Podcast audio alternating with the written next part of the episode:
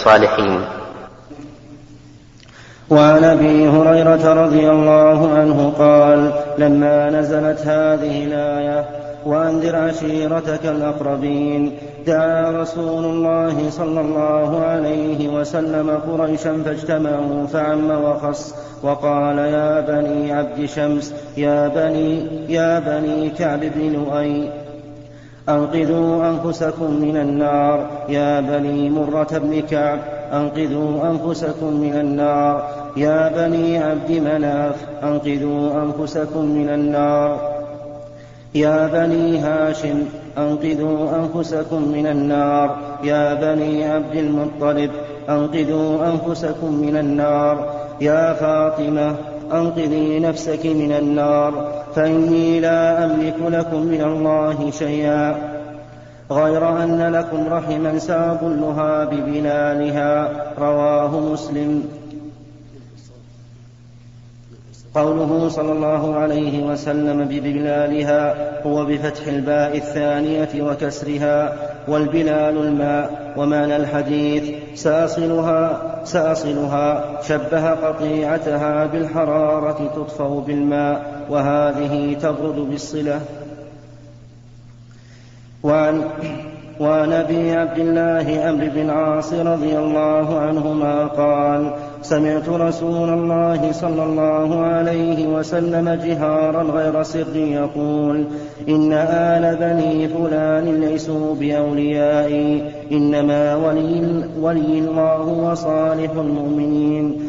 ولكن لهم رحم أظنها ببلالها. متفق عليه واللفظ للبخاري. الرحيم هذه الأحاديث التي ساقها المؤلف رحمه الله كلها تدل على أهمية صلة الرحم أي صلة القرابة. وصدرها في حديث أبي سفيان صخر بن حرب حين وفد ومعه قوم من قريش على هرقل وفد على هرقل قبل أن يسلم رضي الله عنه لأنه أسلم في عام الفتح بل بعده. وأما قدومه إلى هرقل فإنه كان بعد صلح الحديبية. ولما سمع بهم هرقل وكان رجلا عاقلا عنده علم من الكتاب وعنده علم بمبعث النبي صلى الله عليه وآله وسلم وبما يدعو إليه لأن صفة النبي صلى الله عليه وآله وسلم موجودة في التوراة والإنجيل. كما قال الله تبارك وتعالى النبي الأمي الذي يجدونه مكتوبا عندهم في التوراة والإنجيل مكتوبا بصفته ومعروفا حتى إنهم يعرفونه كما يعرفون أبناءهم. لا يشكون فيه. فلما قدم هؤلاء الجماعة من العرب من مبعث النبي صلى الله عليه وآله وسلم من الحجاز دعاهم يسألهم عن حال النبي صلى الله عليه وآله وسلم وعما يأمر به وعما ينهى عنه وعن كيفية أصحابه ومعاملتهم له إلى غير ذلك مما سألهم عنه.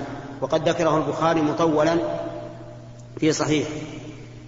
وكان من جملة ما سألهم عنه ماذا يأمر به. قالوا كان يأمرنا بالصلة والصدق والعفاف. الصلة يعني صلة الرحم والصدق الخبر الصحيح المطابق للواقع والعفاف عن الزنا وعما في أيدي الناس من الأموال. وكذلك الأعراض. ثم إنه لما ذكر له ما ذكر قال له إن كان ما تقول حقا فسيملك ما تحت قدمي هاتين. يقول ذلك وهو أحد الرئيسين في الدولتين الكبيرتين الروم والفرس. الروم ملكهم هرقل هذا الذي يناقش أبا سفيان. والفرس ملكهم كسرى. هذا الملك ملك الروم. قال إن كان ما تقول حقا فسيملك ما تحت قدمي هاتين. يقول وهو ملك. له مملكة كبيرة عظيمة. لكنه يعلم أن ما جاء به النبي صلى الله عليه وآله وسلم حق وأنه هو الصواب المطابق للفطرة. ولمصالح الخلق. كان يأمر بالصدق والعفاف والصلة صلة الأرحام. ثم ذكر المؤلف أحاديث في هذا المعنى في في صلة الأرحام ومنها أن النبي صلى الله عليه وآله وسلم لما أنزل الله عليه وأنذر عشيرتك الأقربين جمع قريش وخص وعمم وخص وقال يا بني فلان يا بني فلان يا بني فلان يعدهم أفخاذا أفخاذا حتى وصل إلى ابنته فاطمة. قال يا فاطمة بنت محمد أنقذي نفسك من النار فإني لا أملك لك من الله شيئا.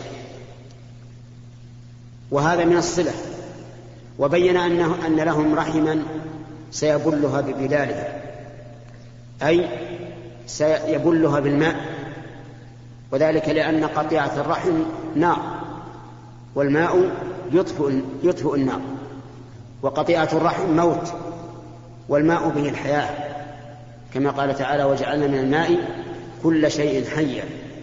ف فشبه عليه الصلاة والسلام صلة الرحم بالماء الذي يبل به الشيء.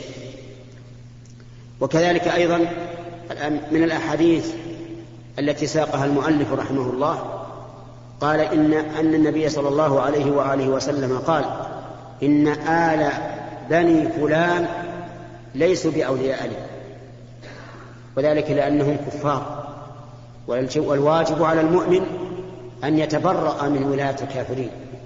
كما قال الله تعالى قد كانت لكم أسوة حسنة في إبراهيم والذين معه إذ قالوا لقومهم إنا براء, براء منكم ومما تعبدون من دون الله كفرنا بكم وبدا بيننا وبينكم العداوة والبغضاء أبدا حتى تؤمنوا بالله وحده. فتبرأ منهم مع قرابتهم له. قال غير أن له رحما سأبلها ببلادي. يعني سأعطيها حقها من الصلة وإن كانوا كفارا. وهذا يدل على أن على أن القريب له حق الصلة ولو كان كافرا لكن ليس له الولاية لا يوالى ولا يناصر على ما هو عليه من الباطل. ثم ذكر أيضا من الأحاديث أن النبي صلى الله عليه وآله وسلم أخبر الصحابة بأنهم سيفتحون مصر وأن وأن وأوصى بأهلها خيرا وقال إن لهم رحما وصهرا. وذلك أن سارة أم إسماعيل سرية إبراهيم الخليل عليه الصلاة والسلام كانت من مصر. لهذا قال إن لهم صهرا ورحما لأنهم هم أخوال إسماعيل وإسماعيل هو أبو العرب أبو العرب المستعربة كلها. فدل ذلك على أن الرحم لها صلة ولو كانت بعيدة. ما دام يعرف أن هؤلاء من قبيلتك فلهم الصلة ولو كانوا بعداء. ودل أيضا على أن صلة صلة القرابة من جهة الأم كصلة القرابة من جهة الأب. والله موفق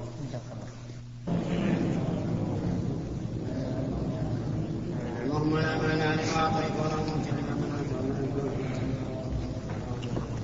بسم الله الرحمن الرحيم. الحمد لله رب العالمين والصلاة والسلام على نبينا محمد وعلى آله وصحبه أجمعين. نقل المؤلف رحمه الله تعالى عن خالد بن زيد الأنصاري رضي الله عنه أن رجلا قال يا رسول الله أخبرني بعمل يدخلني الجنة ويباعدني من النار. فقال النبي صلى الله عليه وسلم تعبد الله ولا تشرك به شيئا وتقيم الصلاة وتؤتي الزكاة وتؤتي الزكاة وتصل الرحم متفق عليه. وعن سلمان بن عامر رضي الله عنه عن النبي صلى الله عليه وسلم قال إذا أفطر أحدكم فليفطر على تمر فإنه بركة فإن لم يجد تمرا فالماء فإنه طهور. وقال الصدقة على المسكين صدقة وعلى ذي الرحم ثنتان صدقة وصلة رواه الترمذي وقال حديث حسن. وعن عبد الله بن عمر رضي الله عنهما قال كان تحت امرأة وكنت أحبها وكان عمر يكرهها فقال لي طلقها. فأبيت فأتى عمر رضي الله عنه فأتى عمر رضي الله عنه النبي صلى الله عليه وسلم فذكر ذلك له فقال له النبي صلى الله عليه وسلم طلقها. رواه أبو داود والترمذي وقال حديث حسن صحيح.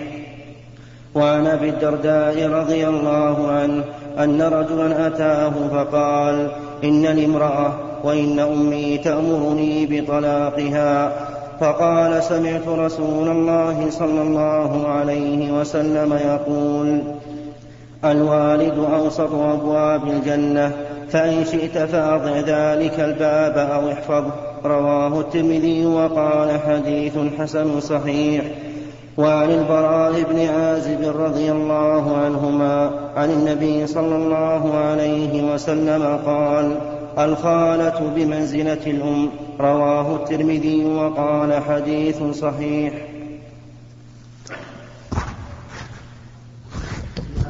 من هذه أحاديث في بيان صلة الرحم وبر الوالدين. منها حديث زيد بن خالد الأنصاري أنه سأل النبي صلى الله عليه وسلم عن عمل يدخله الجنة ويباعده من النار. فقال له تعبد الله لا تشرك به شيئا وتقيم الصلاة وتؤتي الزكاة وتصل الرحم. والشاهد هنا حيث قال تصل الرحم. فجعل النبي صلى الله عليه وآله وسلم صلة الرحم من, أسب من الأسباب التي تدخل الإنسان الجنة وتباعده عن النار. ولا شك أن كل إنسان يسعى إلى هذا الكسب العظيم. أن ينجو, أن ينجو من النار وأن يدخل الجنة. فإن من زحزح عن النار وأدخل الجنة فقد فاز. وكل أحد يسعى إلى ذلك وهو يحصل بهذه الأمور الأربعة. تعبد الله ولا تشرك به شيئا. لا شركا أصغر ولا شركا أكبر. والثاني تقيم الصلاة. تأتي بها كاملة في أوقاتها مع الجماعة إن كنت رجلا وبدون الجماعة إن كانت امرأة. وتؤتي الزكاة تؤدي ما أوجب الله عليك من الزكاة في مالك إلى مستحقه. وتصل الرحم تعطيهم حقهم بالصلة. والصلة حسب ما يتعارفه الناس فما عده الناس صلة فهو صلة وما لم يعدوه صلة فليس بصلة إلا إذا كان الإنسان في مجتمع لا يبالون بالقرابات ولا يهتمون بهم فالعبرة بالصلة نفسها المعتبرة شرعا ثم ذكر حديث ابن عمر سلمان بن عامر أو سليمان بن عامر الضبي في الإفطار على التمر فإن لم يجد فعلى ماء. ثم بي وأن الصدقة على الفقير صدقة وعلى ذي القرابة ثنتان. صدقة وصلة. ولهذا قال العلماء إذا اجتمع فقيران أحدهما من قرابتك والثاني من غير قرابتك فمن فالذي من قرابتك أولى لأنه أحق بالصلة. ثم ذكر حديث عبد الله بن عمر رضي الله عنهما أن له امرأة يحبها فأمره أبوه أن يطلقها. ولكنه أبى ذلك لأنه يحبها. فذكر عمر ذلك للنبي صلى الله عليه وآله وسلم. فأمر ابن عمر بطلاقه. وكذلك الحديث الآخر في امرأة كانت تأمر ابنها بطلاق زوجته. فبين النبي صلى الله عليه وآله وسلم أن صلة الرحم أو بر الوالدين سبب لدخول الجنة. وهو إشارة إلى أنه إذا بر والدته بطلاق زوجته كان ذلك سببا لدخوله الجنة. ولكن ليس كل والد يأمر ابنه بطلاق زوجته تجب طاعته. فإن رجلا سأل الإمام أحمد بن حنبل رضي الله عنه رحمه الله قال إن أبي يقول طلق امرأتك وأنا أحبها. قال لا تطلقها. قال أليس النبي صلى الله عليه وآله وسلم قد أمر ابن عمر أن يطلق زوجته لما أمره عمر؟ فقال له الإمام أحمد وهل أبوك عمر؟ لأن عمر نعلم علم اليقين أنه لن يأمر عبد الله بطلاق ابنته إلا لسبب شرعي. قد يكون ابن عمر لم يعلم لأنه من المستحيل أن عمر يأمر ابنه بطلاق زوجته ليفرق بينه وبين زوجته بدون سبب شرعي. هذا بعيد. وعلى هذا فإذا أمر أبوك أو أمك بأن تطلق امرأتك وأنت تحبها ولم تجد عليها مأخذا شرعيا فلا تطلقها. لأن هذه من الحاجات الخاصة التي لا يتدخل أحد فيها بين الإنسان وبين زوجته. والله موفق. قال المؤلف رحمه الله تعالى باب تحريم العقوق وقطيعة الرحم. قال الله تعالى فهل عسيتم إن توليتم أن تفسدوا في الأرض وتقطعوا أرحامكم؟ أولئك الذين لعنهم الله فأصمهم وأعمى أبصارهم. وقال تعالى والذين ينقضون عهد الله من بعد ميثاقه ويقطعون ما أمر الله به أن يوصل ويفسدون في الأرض. أولئك لهم اللعنة ولهم سوء الدار. وقال تعالى وقضى ربك ألا تعبدوا إلا إياه وبالوالدين إحسانا. إما يبلغن عندك الكبر أحدهما أو كلاهما. فلا تقل لهما أف ولا تنهرهما وقل لهما قولا كريما واخفض لهما جناح الذل من الرحمة وقل رب ارحمهما كما ربياني صغيرا. وعن أبي بكرة نفيع بن الحارث رضي الله عنه قال قال رسول الله صلى الله عليه وسلم ألا أنبئكم بأكبر الكبائر؟ ثلاثا قلنا بلى يا رسول الله. قال الإشراك بالله وعقوق الوالدين وكان متكئا فجلس فقال ألا وقول الزور وشهادة الزور؟ فما زال يكررها حتى قلنا ليته سكت. متفق عليه.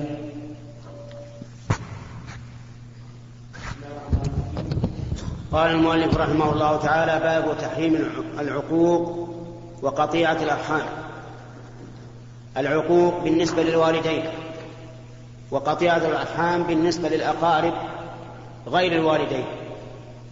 والعقوق مأخوذ من العق وهو القطع ومنه سميت العقيقة التي تذبح عن المولود في اليوم السابع لأنها تعق يعني تقطع رقبتها. عند الذبح. والعقوق من كبائر الذنوب لثبوت الوعيد عليه في الكتاب والسنة وكذلك قطيعة الرحم. قال الله تعالى فهل عسيتم إن توليتم أن تفسدوا في الأرض وتقطعوا أرحامكم؟ أولئك الذين لعنهم الله فأصمهم وأعمى أبصارهم. يعني أن أنكم إذا توليتم أفسدتم في الأرض وقطعتم الرحم وحقت عليكم اللعنة وأعمى الله أبصاركم. والمراد بالأبصار هنا البصيرة وليس بصر العين. المراد أن الله تعالى يعمي بصيرة الإنسان والعياذ بالله حتى يرى الباطل حقا والحق باطلا. وهذه عقوبة أخروية ودنيوية. أما الأخروية فقوله أولئك الذين لعنهم الله. وأما الأخروية فقوله أصمهم يعني أصم آذانهم عن سماع الحق والانتفاع به وأعمى أبصارهم عن رؤية الحق والانتفاع به. وقال الله تعالى والذين ينقضون عهد الله من بعد مثل ويقطعون ما أمر الله به أن يوصل ويفسدون في الأرض أولئك لهم اللعنة ولهم سوء الدار. الذين ينقلون عهد الله من بعد ميثاقه أي ميثاق العهد توكيده فينقضون العهد ويقطعون ما أمر الله به أن يوصل من القرابات وغيرهم ويفسدون في الأرض بكثرة المعاصي.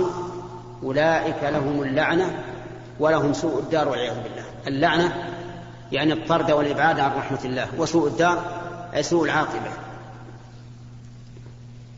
وقال الله تبارك وتعالى وبالوالدين احسانا إما يبلغن عندك الكبر أحدهما أو كلاهما فلا تقل لهما أف ولا تنهرهما وقل لهما قولا كريما واخفض لهما جناح الذل من الرحمة وقل رب ارحمهما كما ربياني صغيرا.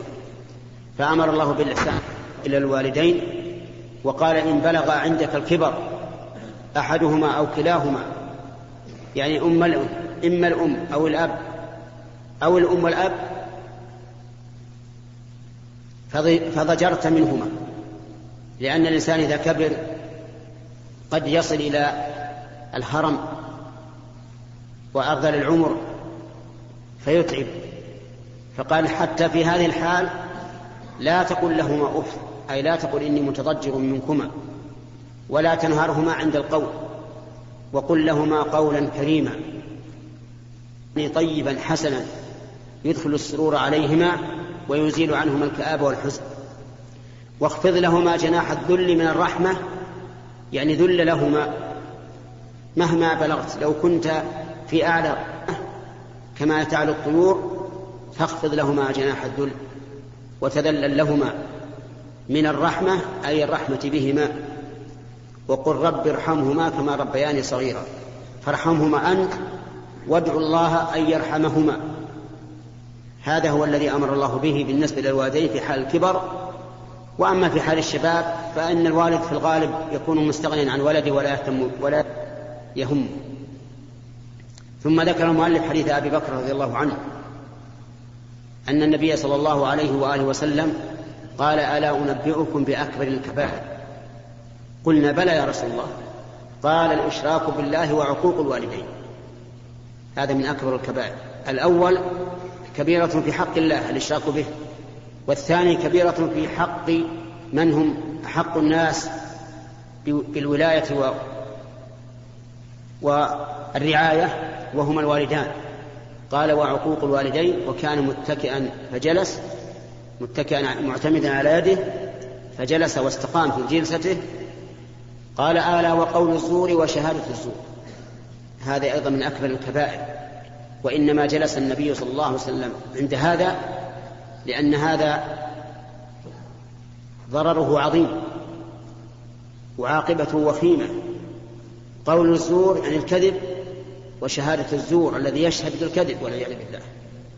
وما أرخص شهادة الزور اليوم عند كثير من الناس. يظن الشاهد أنه أحسن إلى من شهد له ولكنه أساء إلى نفسه وأساء إلى من شهد له وأساء إلى من شهد عليه. أما إساءته إلى نفسه فلأنه أتى كبيرة من كبائر الذنوب والعياذ بالله بل من أكبر الكبائر. وأما كونه أساء إلى المشهود له فلأنه سلطه على ما لا يستحق. وأكله الباطل. وأما شهادة وأما إساءته إلى المشهود عليه فظاهر فإنه ظلمه واعتدى عليه. ولهذا كانت شهادة الزور من أكبر الكبائر والعياذ بالله. ولا تظن أنك إذا شهدت لأحد أنك محسن إليه لا والله بل أنت مسيء إليه. كثير من الناس الآن يشهد عند الحكومة في مسائل بأن فلان هو فلان فلان مستحق. ويلبسون على الحكومة يستعيرون أسماء ليست بصحيحة.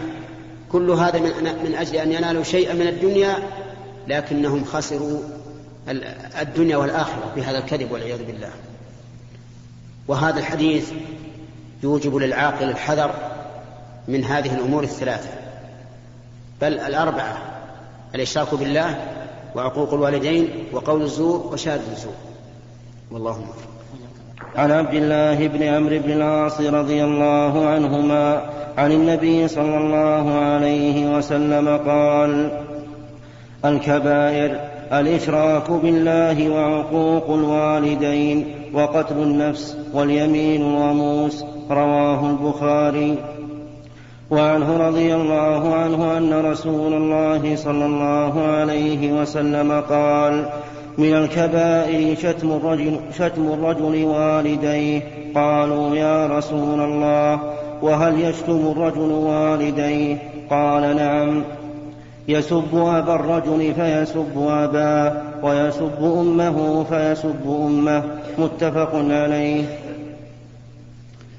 وعن أبي محمد جبير بن مطعم رضي الله عنه أن النبي صلى الله عليه وسلم قال لا يدخل الجنة قاطع.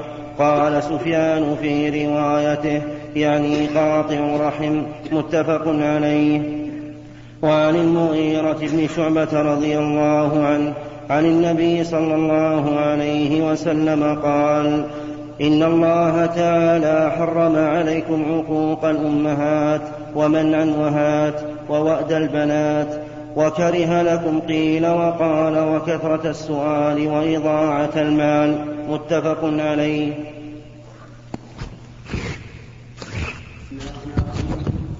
هذه الأحاديث كلها تدل على تحريم قطيعة الرحم وعقوق الوالدين. وقد سبق لها نظائر ومما فيه زيادة عما سبق حديث عبد الله بن عمرو بن العاص رضي الله عنهما أن النبي صلى الله عليه وسلم قال من الكبائر شتم الرجل والديه. يعني سبهما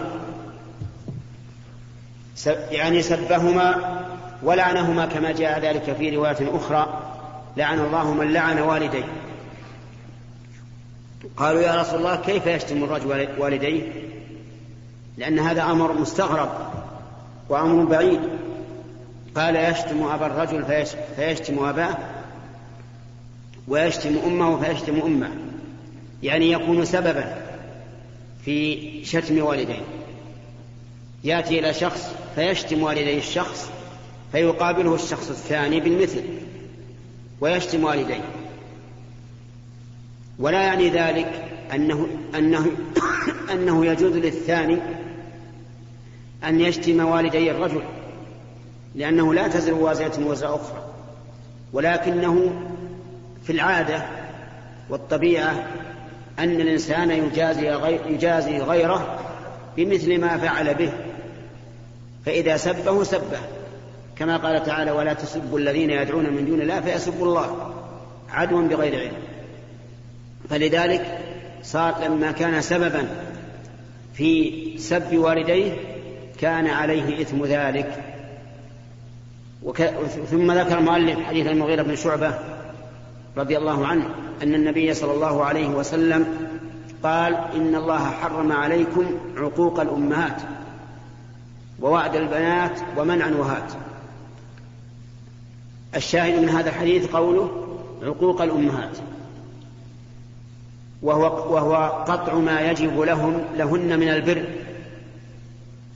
أما وعد البنات فهو دفنهن أح أح حيات. وذلك لأنهم في الجاهلية كانوا يكرهون البنات. ويقولون إن بقاء البنت عند الرجل مسبة له يعيبه العرب. فكانوا والعياذ بالله يأتون بالبنت فيحفرون لها حفرة ويدفنونها وهي حية. قال الله تعالى وإذا الموءودة سئلت بأي ذنب قتلت. فحرم الله ذلك وهو لا شك من أكبر الكبائر. وإذا كان قتل الأجنبي المؤمن سببا للخلود في النار كما قال تعالى ومن يقتل مؤمنا متعمدا فجزاؤه جهنم خالدا فيها وغضب الله عليه ولعنه وأعد له عذابا عظيما فالقرابة أشد وأشد. ومنعا وهات يعني أن يكون الإنسان جموعا منوعا. يمنع ما يجب عليه بذله من المال ويطلب ما, ما ليس له. هات يعني اعطون أعطون مال. أعطوني مال. منعا يعني يمنع ما يجب عليه. فإن هذا أيضا مما حرمه الله عز وجل لأنه لا يجوز للإنسان أن يمنع ما يجب عليه بذله من المال ولا يجوز أن يسأل ما لا يستحق. فكلاهما حرام. ولهذا قال حرم عليكم منعا وهات. وكره لكم قيل وقال وكثرة السؤال وإضاعة المال. كره وحرم ليس بينهما فرق لأن الكراهة في لسان الشارع معناها التحريم. ولكن هذا والله أعلم من باب اختلاف التعبير فقط. كره لكم قيل وقال يعني نقل الكلام. وكثرة ما يتكلم الإنسان ويثرثر وليس له هم إلا الكلام في الناس. قالوا كذا وقيل كذا ولا سيما إذا كان هذا في أعراض أهل العلم وأعراض ولاة الأمور فإنه يكون أشد وأشد كراهة عند الله عز وجل. فالإنسان المؤمن هو الذي لا يقول إلا خيرا كما قال النبي عليه الصلاة والسلام من كان يؤمن بالله واليوم الآخر فليقل خيرا أو ليصمت. كره لكم قيل وقال. وكثرة السؤال. كثرة السؤال يحتمل أن يكون مراد السؤال عن العلم. ويحتمل أن يكون مراد السؤال عن المال. أما الأول وهو كثرة السؤال عن العلم فهذا إنما يكره إذا كان الإنسان لا يريد إلا إعنات المسؤول والإشقاق عليه وإدخال السآمة والملل عليه. أما إذا كان يريد العلم فإنه لا ينهى لا ينهى عن ذلك ولا يكره ذلك. وقد كان عبد الله بن عباس رضي الله عنهما كثير السؤال.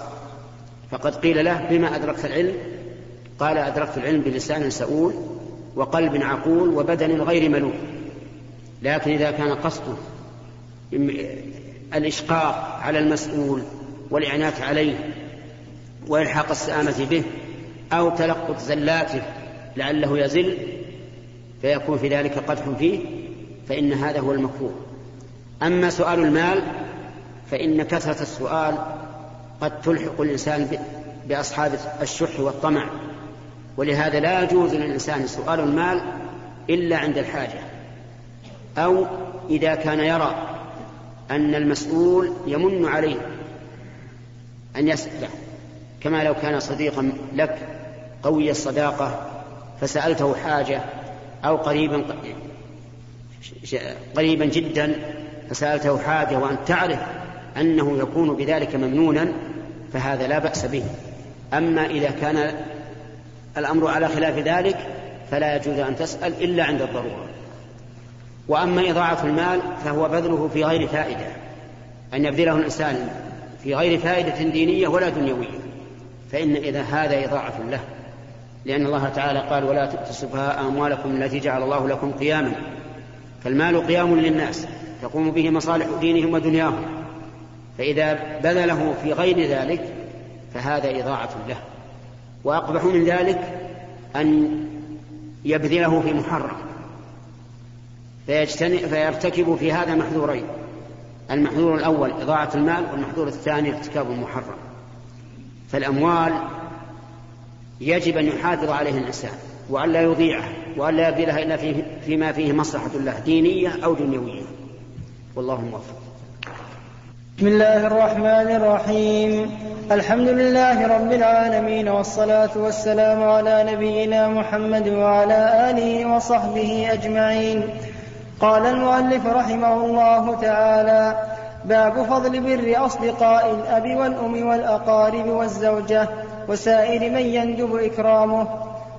نقل المؤلف رحمه الله تعالى عن ابن عمر رضي الله عنهما أن النبي صلى, أن النبي صلى الله عليه وسلم قال إن أبر البر أن يصل الرجل ود أبيه. وعن, وعن عبد الله بن دينار عن عبد الله بن عمر رضي الله عنهما أن رجلا من الأعراب لقيه بطريق مكة فسلم عليه. فسلم عليه عبد الله بن عمر وحمله على حمار كان يركبه وأعطاه, وأعطاه عمامة كانت على رأسه. قال ابن دينار فقلنا له أصلحك الله إنهم الأعراب وهم يرضون باليسير. إنهم الأعراب إنهم الأعراب. وهم يرضون باليسير. فقال عبد الله بن عمر فقال عبد الله بن عمر إن أبا هذا كان ودا لعمر, لعمر بن الخطاب رضي الله عنه وإني سمعت رسول الله صلى الله عليه وسلم يقول إن أبر البر صلة, صلة الرجل أهل ود, أهل ود أبيه. وفي رواية عن ابن دينار عن ابن عمر أنه كان إذا خرج إلى أنه كان إذا خرج إلى مكة كان له حمار يتروح عليه كان له حمار يتروح عليه إذا مل, إذا مل ركوب الراحلة وعمامة يشد بها رأسه فبينه ويوما فبينه ويوما على فبيناه ويوما على ذلك الحمار. إذ مر به أعرابي فقال ألست فلان ابن, ابن فلان؟ قال بلى. فأعطاه الحمار فقال اركب هذا. وأعطاه العمامة وقال اشدد بها رأسك. فقال له بعض, بعض أصحابه غفر الله لك أعطيت هذا الأعرابي حمارا كنت تروح عليه وعمامة كنت تشد بها رأسك. فقال إني سمعت رسول الله صلى الله عليه وسلم يقول إن من أبر البر أن يصل الرجل أهل ود أبيه بعد أن يولي وإن أباه كان صديقا لعمر رضي الله عنه. روى هذه الروايات كلها مسلم. لما ذكر المؤلف رحمه الله أحكام بر الوالدين وصلة الأرحام ذكر أيضا أحكام صلة من يصل الوالدين والأرحام. وذلك للعلاقة التي بينهم وبين أقاربك أو بينهم وبين والديك ثم ذكر حديث ابن عمر رضي الله عنهما وهي قصة غريبة.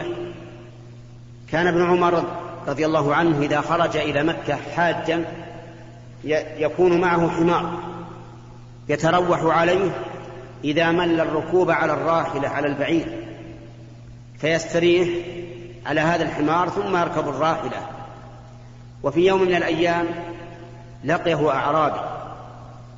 فسأله ابن عمر أنت فلان بن فلان؟ قال نعم. فنزل عن الحمار وقال خذ هذا اركب عليه. وأعطاه عمامة كان قد شد بها رأسه. وقال لهذا الأعرابي أشدد رأسك بهذا.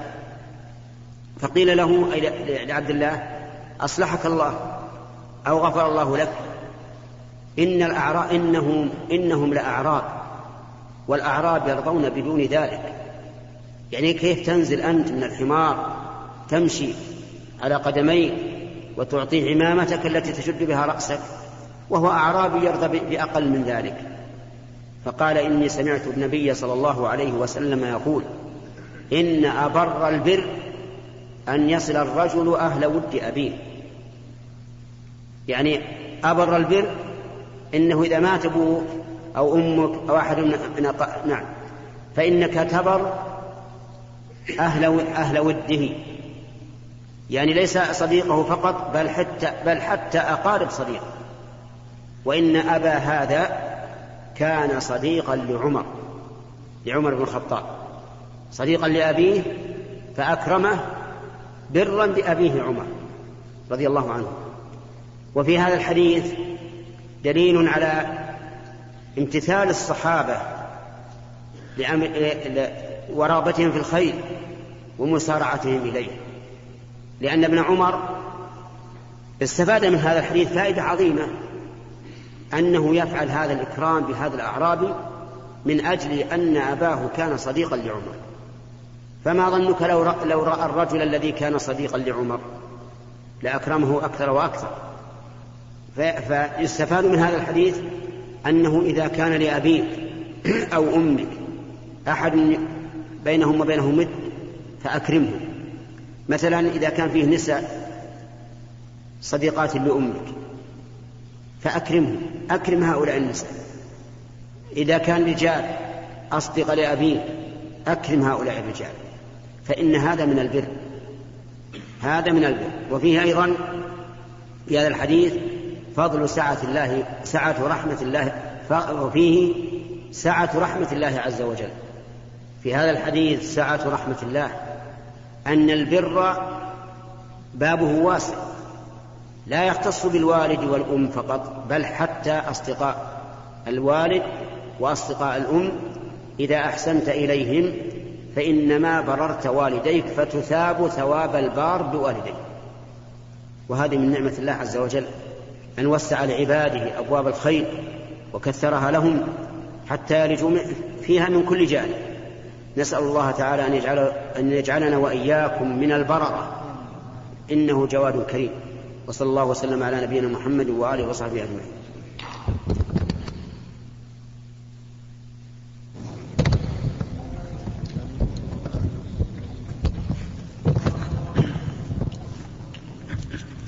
بسم الله الرحمن الرحيم.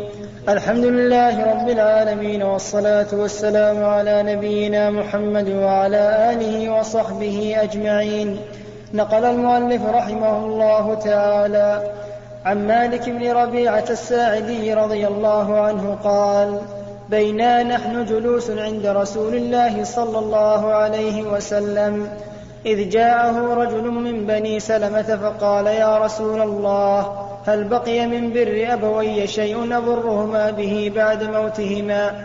فقال نعم الصلاة عليهما والاستغفار لهما وإنفاذ عهدهما من بعدهما وصلة الرحم التي لا توصل إلا بهما وإكرام صديقهما رواه أبو داود. وعن عائشة رضي الله عنها قالت ما غرت على أحد من نساء النبي صلى الله عليه وسلم ما غرت على خديجة رضي الله عنها وما رأيتها قط ولكن كان يكثر ذكرها وربما ذبح الشاة ثم يقطعها ثم يقطعها أعضاء ثم يبعثها في صدائق في صدائق خديجة فربما قلت له كأن لم يكن في الدنيا امرأة إلا خديجة فيقول إنها كانت وكانت وكان لي منها ولد متفق عليه. وفي رواية وإن كان ليذبح الشاة فيهدي في خلائلها منها ما يسعهن. وفي رواية كان إذا ذبح الشاة يقول أرسلوا بها إلى أصدقاء خديجة. وفي رواية قالت استأذنت هالة بنت خويلد أخت خديجة, أخت خديجة على رسول الله صلى الله عليه وسلم. فعرف استئذان خديجة فارتاح لذلك فقال اللهم هالة بنت, خ... بنت خويلد.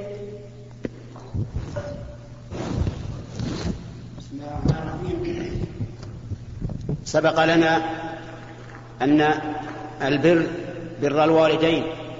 يكون حتى بعد الموت. وذلك بإكرام الرجل أهل ود أبيه. وسبق قصة عبد الله بن عمر رضي الله عنهما في إكرام الرجل الذي كان أبوه صديقا لعمر حيث نزل عن الحمار وأركبه وخلع عمامته التي يشد بها رأسه وأعطاها هذا الأعرابي. إكراما إكراما لولد صديق عمر رضي الله عنه. كذلك أيضا يبقى من البر بعد موت الوالدين ما ذكره النبي صلى الله عليه وآله وسلم. حين سئل هل بقي بعد, بر بعد موت أبوي برهما أو شيء أبرهما به؟ قال نعم. الصلاة عليهما. الصلاة عليهما يعني الدعاء لهما. وليس المراد صلاة الجنازة بل المراد الدعاء. فالصلاة هنا بمعنى الدعاء فهي كقوله تعالى خذ من أموالهم صدقة تطهرهم وتزكيهم بها وصل عليهم. وكان النبي صلى الله عليه وآله وسلم إذا أتته الصدقة قال اللهم صل على آل فلان. كما قال عبد الله بن أبي أوفى أن النبي أنه أتى بصدقة قومه إلى النبي صلى الله عليه وآله وسلم فقال اللهم صل على آل أبي أوفى فدعا لهم بالصلاة عليهم. فقول الرسول صلى الله عليه وآله وسلم هنا الصلاة عليهما يعني الدعاء يعني الدعاء لهما بالصلاة. فيقول اللهم صل على أبوي. أو يدعو لهما بدخول الجنة والنجاة من النار وما أشبه ذلك. الثاني الاستغفار لهما. أن الإنسان يستغفر لوالديه. يقول اللهم اغفر لهما. أو يقول استغفر الله لوالدي. أو يقول رب اغفر لي ولوالدي. وما أشبه ذلك. كذلك أيضا الصدقة لهما. فإن الصدقة تنفع الوالدين. كذلك أيضا إكرام صديقهما. إكرام صديقهما مثل حديث عبد الله بن عمر السابق يعني إذا كان لهما صديق فأكرمه فإن هذا من بره. والرابع الخامس صلة الرحم التي لا لا صلة لك إلا بهما. يعني صلة الأقارب الوالدين. فإن ذلك من برهما. فهذه الأشياء تكون برا بعد موت الوالدين.